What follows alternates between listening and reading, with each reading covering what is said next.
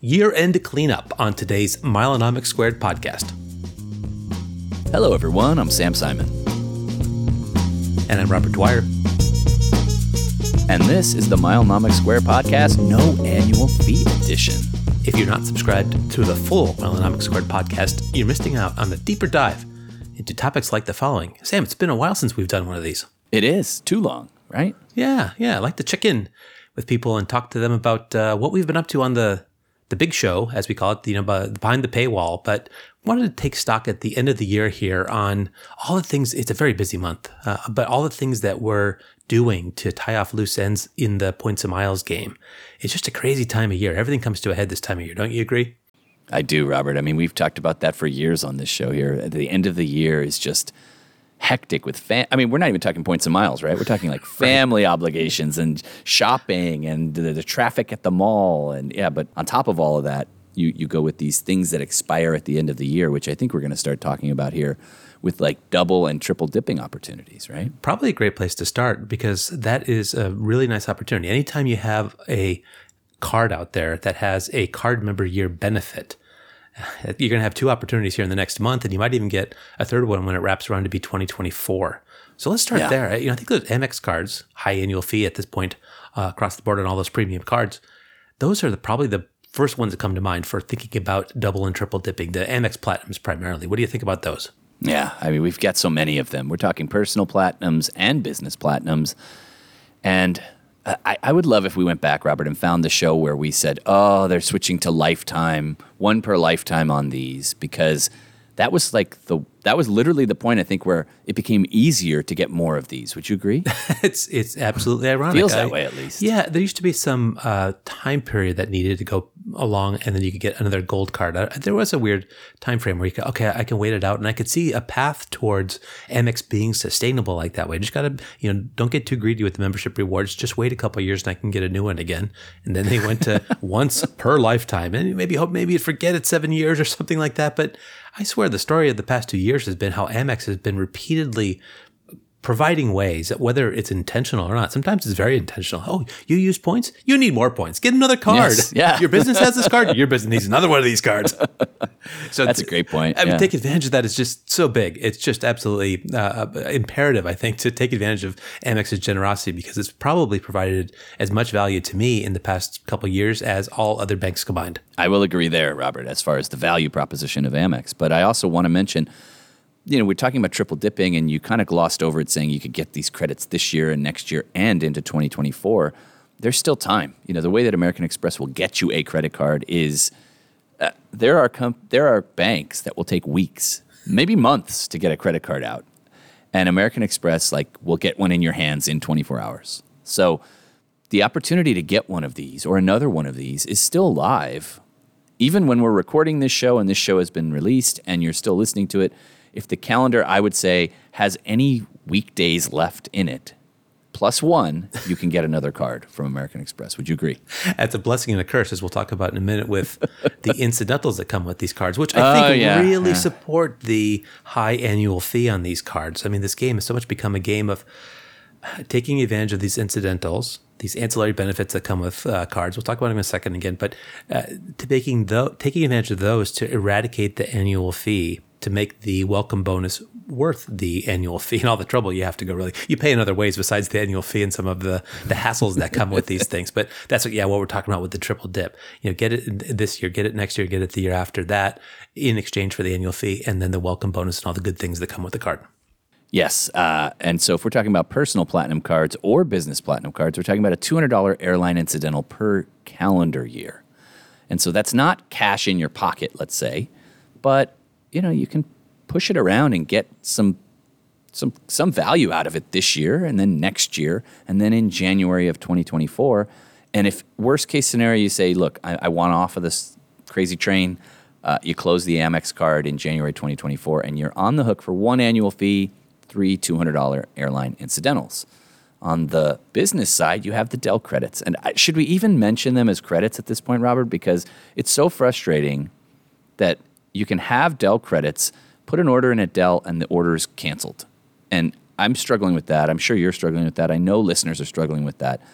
Is the value there, or is it a $0 value in your opinion? Yeah, somewhere between zero and the full amount. I mean, it's such a significant part of the value proposition of these Amex Business Platinum cards. $695 annual fee, but $400 per year in Dell credits.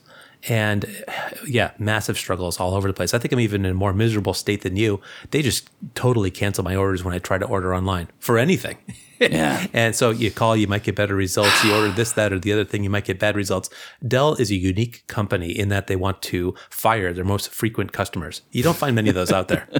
No, you don't, Robert. But, you know, we'll do a lot. We always say we'll do a lot for $200. And it's $200 right now. It's $200 on January 1st. It's $200 the second half of next year. And it's $200 January 2024. So that's a quadruple dip opportunity for the Dell credit on top of the airline incidental. And it's just led me to get so many of these platinum. I think I'm bumping into that, the cooling off period. You know, there's a certain amount of time you need to wait between these cards. It's not 2 years anymore. It's more like 90 days. And fortunately, I think that I'm gonna just pass. I could maybe lob another one in with 2 or 3 days left in the year and push hard, and I'm just gonna let it go because I think that this next opportunity is better, Robert. And it's a card that's not even an American Express card that you dug up. Yeah, Bank of America.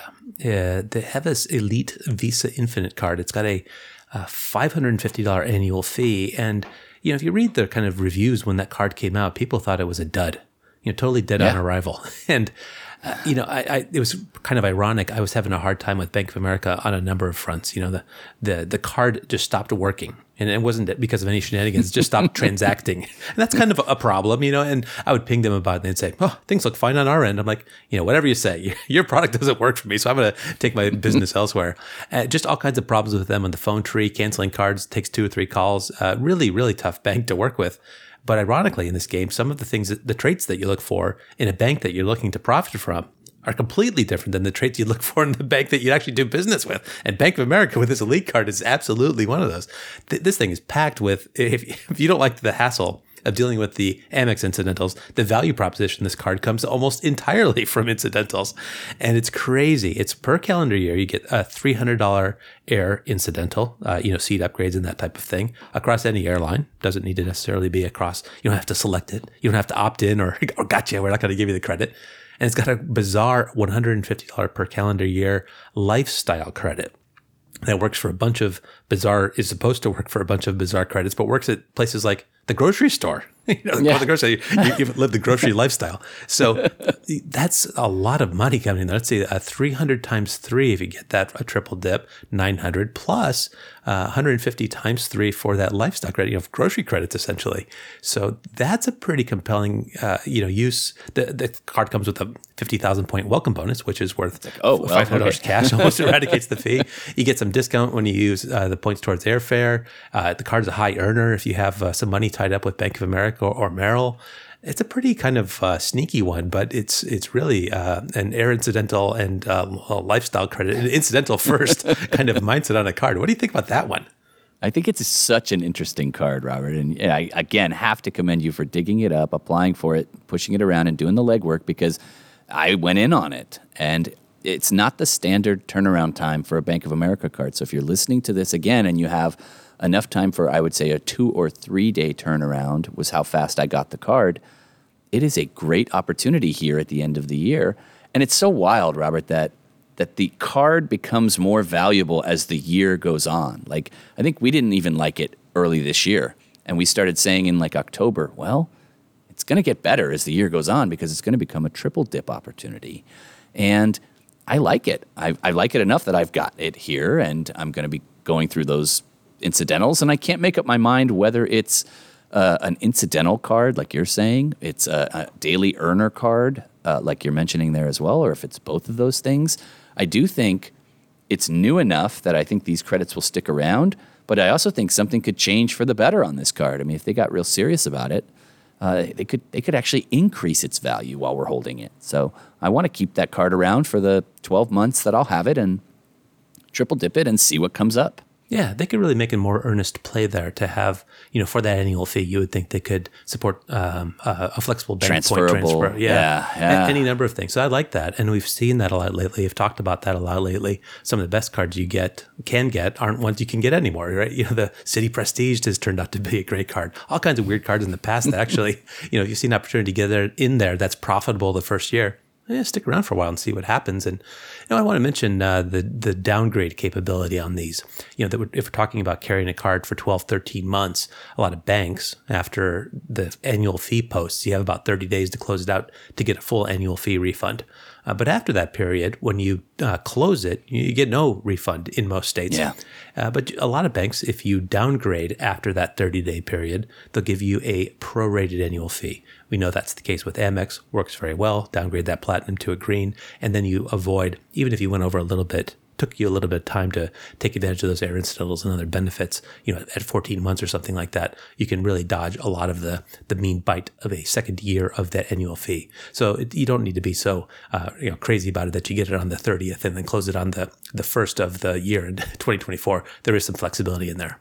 Yeah, but I mean, we're really racing against the end of the year for the first dip in the triple dip, right? I mean, that's a hard and fast deadline there. Absolutely, 100%. Good point. And I guess I would say, you know, if you're thinking about how you can use air incidentals and you're not going to fly anymore this year and you don't have an opportunity to do a seat upgrade, you can upgrade a flight in the future. Right? Buy a ticket now for next year, and you upgrade that seat now, and you'd capture that. And there's other pay for luggage. Ways. There's all kinds of opportunities. I mean, then Robert. I mean, we're ending up the year here, and so I think we should just continue talking about year-end things that we're working on. How's your quarter four going with 5X cards? You know, the Freedoms and the Discover cards and all of the other cards. I think it went pretty well. I'm not racing to finish those up. I think I've got them all buttoned up. Must have been a relatively easy quarter. Some quarters that we kind of just let it go this year, but I think this one, the categories worked out well. And the glimpse into the first part of next year looks pretty well, pretty achievable, I would say, with the categories that most of the major banks have selected. How are you doing on them? Similar, yeah. It was a good quarter. And I think we'll have to just update in January. Another good excuse to get together on another one of these no annual fee shows and talk about those quarter opportunities. But there's plenty of time here at the end of the year to get these done. If you haven't, it's just a nice reminder that those 5X cards, you know, how long have we had those, Robert? Years. Yeah. I love the Freedom card. I mean, it's capped at 1,500, but you can have so many of them, and that's steady earners. You know, those things that we do every quarter, especially if you do them every day, they just build up over time, and that's the way those Freedom just kick off. You know, Hyatt stays or other good things that you can do with Ultimate Rewards. I got a couple of good offers on that Chase.com/mybonus, which is kind of a potentially even better thing than the Freedom card. A lot of their co-branded cards like United and Hyatt will have these sneaky kind of 10x categories out there. Again, capped up at 1,500 to spend, but at 10x on groceries or gas, I think is what I got them on both those cards. That you can tolerate a lot of liquidation costs if you're buying gift cards or things like that. So that was a pretty good opportunity that came up on a couple of my cards. So check that out on your cards from time to time. Chase.com, my bonus. That's really interesting to see that develop in the last year or so, where these cards are trying to compete with the Freedom. And they're doing it, and they're doing a great job of it.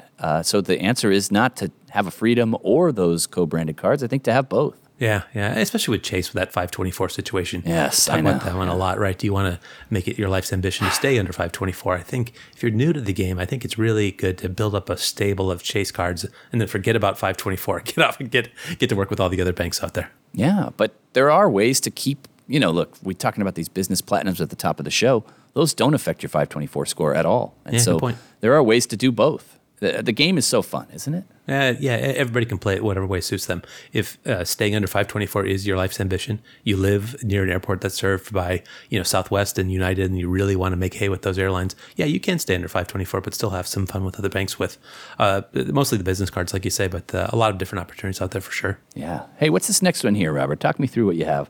Credit card milestone bonuses. Just thinking about rounding things out there. What are some quick ones off the top of my head? Like on the Amex Delta cards, you get medallion qualifying miles towards status if you spend in chunks of like 25,000. Yeah. And the Chase Hyatt card, you get milestone bonuses with the Hyatt program if you hit a certain amount of spend on that card. So I wanted to scrutinize whether I'm right on the hairy edge of doing a little bit of spend on those cards, and well, maybe not even on the edge of doing a budget spend here in the the next couple of weeks, if possible, to top off some kind of status thing.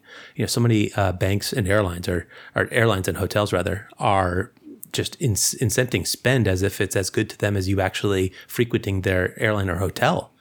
And it's really becoming a credit card first world and a spend first world. So, you know, if you're good at spend, but you find it to be drudgery riding around on an airplane for the sake of a mileage run or something like that, things have changed. Almost every airline and hotel is amenable to saying, oh, you want to spend a bunch of money on our credit cards? You're one of our best guests. And so it could be a good thing if you like hotel status. I've been looking at that a lot lately. Robert. I mean, we could do a whole show on this, and we talked about doing a whole show on this, and I think it's very interesting. I think the thing that you're talking about there, that spend is so important. You know, you remember when, you got to go back 8-10 years when AA counted everything for status. You know, sign-up bonuses counted as status, and spend on their credit cards counted as status, and then it disappeared for years. And now you've got these loyalty points that are back to the point where I think accidentally both you and I or our spouses or my dog have AA Gold this year through just doing what we were normally going to do anyway. And we're not even talking about neither of us hold AA credit cards. So, you know, there are really great opportunities, and that's just one example. If you're in a program and you want some status in that program, I think now might be the golden age for that, because most major carriers, most major hotel brands have an opportunity to get you there, like you said, without setting foot on a plane, without doing a bunch of nights in a hotel room, and status challenges are open as well. So there's really a lot of opportunity to put together your own elite status, as we would say here on Myelonomics, but you know, better than ever, I would say in that. Yeah, well, let's continue on with that. Topping off status comes to mind. Remember last year, literally on the 30th and 31st, I needed 2 more stays to get Marriott Platinum. And that's not a really super valuable thing, but I wanted it for a very specific reason. I wanted to get some upgrade certificates for a stay, potentially at a high-end Marriott. And I had a 5-night stay at a high-end Marriott, St. Regis, Bermuda. Talked about it on the show, wrote a blog post about it. And I used the nights that I got, the choice benefit that came with those 2 nights. And there was some deal where if you stayed 2 nights, you got 2 free nights or something like that right at the end of the year. Like, it just worked out all together just brilliantly. And I wouldn't encourage on doing a massive amount of like I think this year I'm 6 nights short of that same thing. That's just too far. I'm not going to do it. It's too expensive. 6, I don't want to do it. But 2, if there's something that's 1, I think I'm like 131 medallion qualifying miles from Delta Diamond. I'm like, I'd go for that. That's all you have to do. But I'll also need to spend about $200,000 on a Delta credit card, and I'm not going to do that, right? So you just got to draw the line somewhere. Oh, you don't want to do that in the next 2 weeks, Robert? No. My card's on fire. Yeah, I like that. I think that you know, it depends on the demand schedule that you have for the next 18 months, actually the next 12 months, because things are going to change. But I do think it's important to forecast out your needs and then make rational decisions here at the end of the year to try to travel a little better next year, save some money, make things more comfortable. You know, that's the benefit of what we do, is that our family gets the benefit of travel and we get the benefit of travel. And I think that's a win. And so I really like that example you're giving, Robert, because it's so clear. I did something that I was going to do. I wasn't going to do. I did these 2 nights.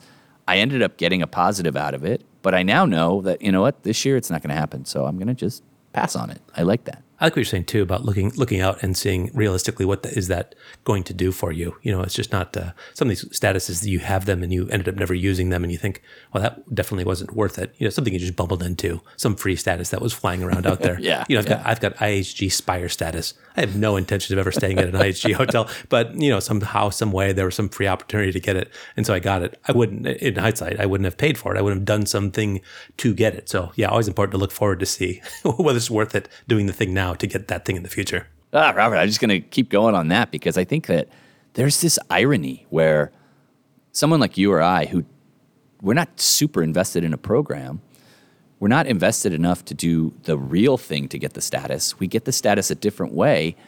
And actually, I think we have a better opinion of the program. I think we're happier. I think that we don't have all of the sunk cost fallacy like weighing on us. We're like, oh, I'm platinum and I didn't use it. Oh, well, I didn't really do much to get it. Yeah. And so I think that it's nice to have no headaches over that, or not to have that much pressure to perform on a program, and be able to be a free agent throughout the year and say, well, I thought I was going to use it. I didn't. So I'm not going to push the family to go somewhere because of that.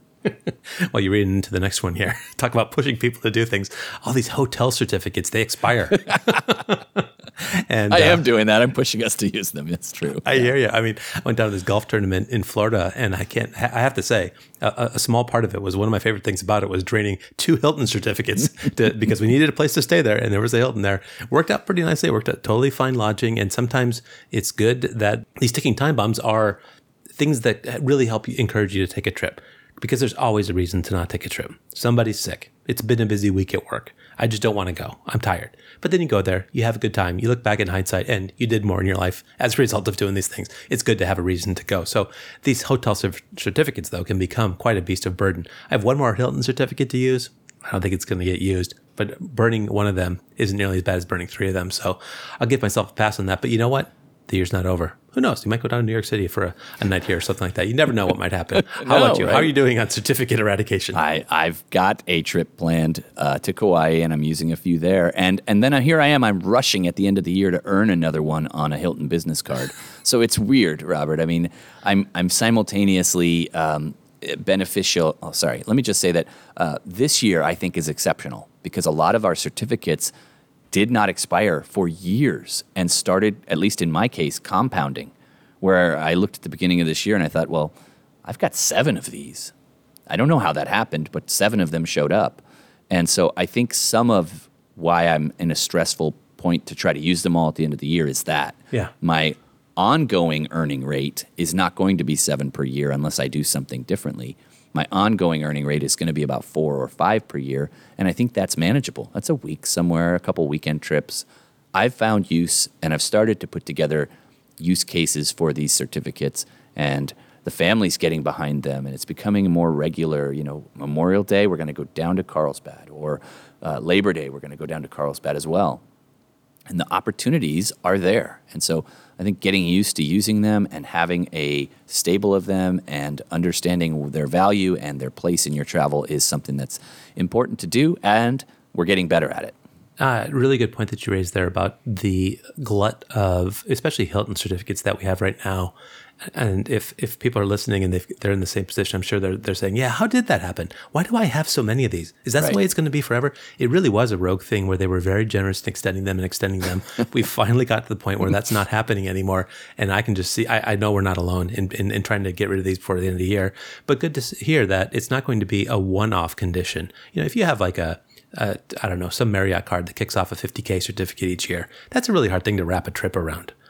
But if you have 4 or 5, that's pretty nice. You can put together a nice stay. That's, I think, an ideal length of vacation for a lot of things. So that's good to hear. It's comforting to me that this isn't going to be a situation. I think I was actually hesitant to get a Hilton business card like you were getting to hit that threshold, get more certificates, because I was like, why do I need more certificates? I'm one is expiring right now. Struggling, but that it might actually, I could probably maybe use another one of those if they're willing to give them out. So that's something maybe I should look into. That condition, it probably will resolve in the future. And I probably will be in a good place with you, like at 4 or 5 to use a year. And I think it is a pretty good place. And then January, you can earn another one. It's a calendar year, so it's great. Yeah. Well, that's really what we're talking about upstream with credit card milestone bonuses. That's an example of a milestone bonus. Yeah, yeah. All right, Robert, this one's really obscure. And if you went back a couple years and talked on the show here, I don't think you'd hear us saying we wanted to do this. But at the end of the year, it represents an opportunity to buy miles in programs that count a cap on the calendar year. Boy, that's a mouthful, but you know where I'm going with this. It's Wyndham points, Robert. You can buy up to 60,000 Wyndham points per year. Now, in January, I can buy another 60,000. So if I want Wyndham points, and I do want Wyndham points, now is my time to purchase them to make sure I have as many as I can get. And it's just one example, but you know, we've talked long about earning points in a currency that's flexible or you can cash out, and then finding these points that are for sale and just buying them outright when we need them. Yeah, I'm trying to think what else would be like that where there's a cap. Maybe not all. Marriott buying is something else you could do as well that's capped. But maybe transferring Marriott points or transferring City Thank You points. There are all kinds of things that are kind of capped at some amount that's frustrating at the time.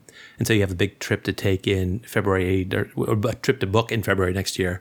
You'll say, oh, I can only transfer over 100,000, but I need 300,000. And my spouse has that and I can't transfer that over. And you're like, oh man, I should have done that back in December. So a good thing to look at across a number of programs, I think, not just necessarily buying them, but transferring them as well. Wow, that's a great point. Yeah. Are you going to be doing any Wyndham this year? No, you know, that's a great thing about the show. I think it's just really the Vacasa angle is great. And really, you're in a region that's better equipped, or better supplied with opportunities to do vacation rentals that are there with Vacasa. So I think the only Wyndham down here is in Newport, Rhode Island. And I don't think they actually have any Vacasa rentals there. See, I think that, well, I mean, we're getting off in the weeds here, but I think that it's so regional. You know, you see people like let's look at the American Express Fine Hotels and Resorts credits. There are people who regionally live in a great place for that. And I'm just struggling with it, Robert. I'm really struggling to find use. And like you always say, to make it be like a heavily discounted trip versus a free trip. Yeah. And if you're in an area where those certificates, where those credits work really well, get a booking on the books here at the end of the year and get another one in January. And hey, if it doesn't happen, at least you did it. Wait, that's another great one. We didn't even have it on the list. Have you just said it right there? That's a $200 thing on top of that I was letting go for a long time. Really nice when you can use a bunch of those and string them together in a complicated hotel stay. But that's a really good point. Book it speculatively. Who knows if it's going to happen? If it doesn't, you can refund it and they'll probably claw it back. But that's a really good point if you got some of those clanging around. In fact, I might have some of those clanging around. I might need to go and do some research after this show as well, Robert. You know, it's like we record these shows, and they're sometimes great reminders for us that we forgot something. So. I like that one. I'm going to do that. I am too. Let's share what we got, okay? All right. Maybe we'll have a meetup. There you go. At a fine hotels and resorts house. I love it. Book out the whole hotel. In three-night increments. Yeah, I do think that, getting comfortable with places that work for these credits, It's something that I need to get better at. I'm not one booking out of all of my platinum cards the entire year. I think you were really successful in Italy, and you had other success elsewhere with it as well. Yeah. No, it's going to work for me in Japan too. I think I booked at the Conrad because I booked it before rates went up there, and it was like just over 200 a night. So I was like, "Ooh, that's perfect." That is perfect. Yeah, man, I got to book that Japan trip. I got no hotels, zero. Oh man, there was an opportunity there. They've really gone up. Yeah, I don't know what I'm going to do. All right, you ready to close it out? I am, Robert. Go for it. All right. Thanks for joining us this week. For a more in-depth discussion about Points and Miles, visit us at patreon.com/Myelonomics. There you'll get a special link to listen to additional content right in your mobile podcast app or on your computer, where we speak more freely about topics like these. As always, you can reach us on Twitter. I'm @Myelonomics, and Robert's @Robert Dwyer. We'd love to hear from you. Until then, we'll see you on the site.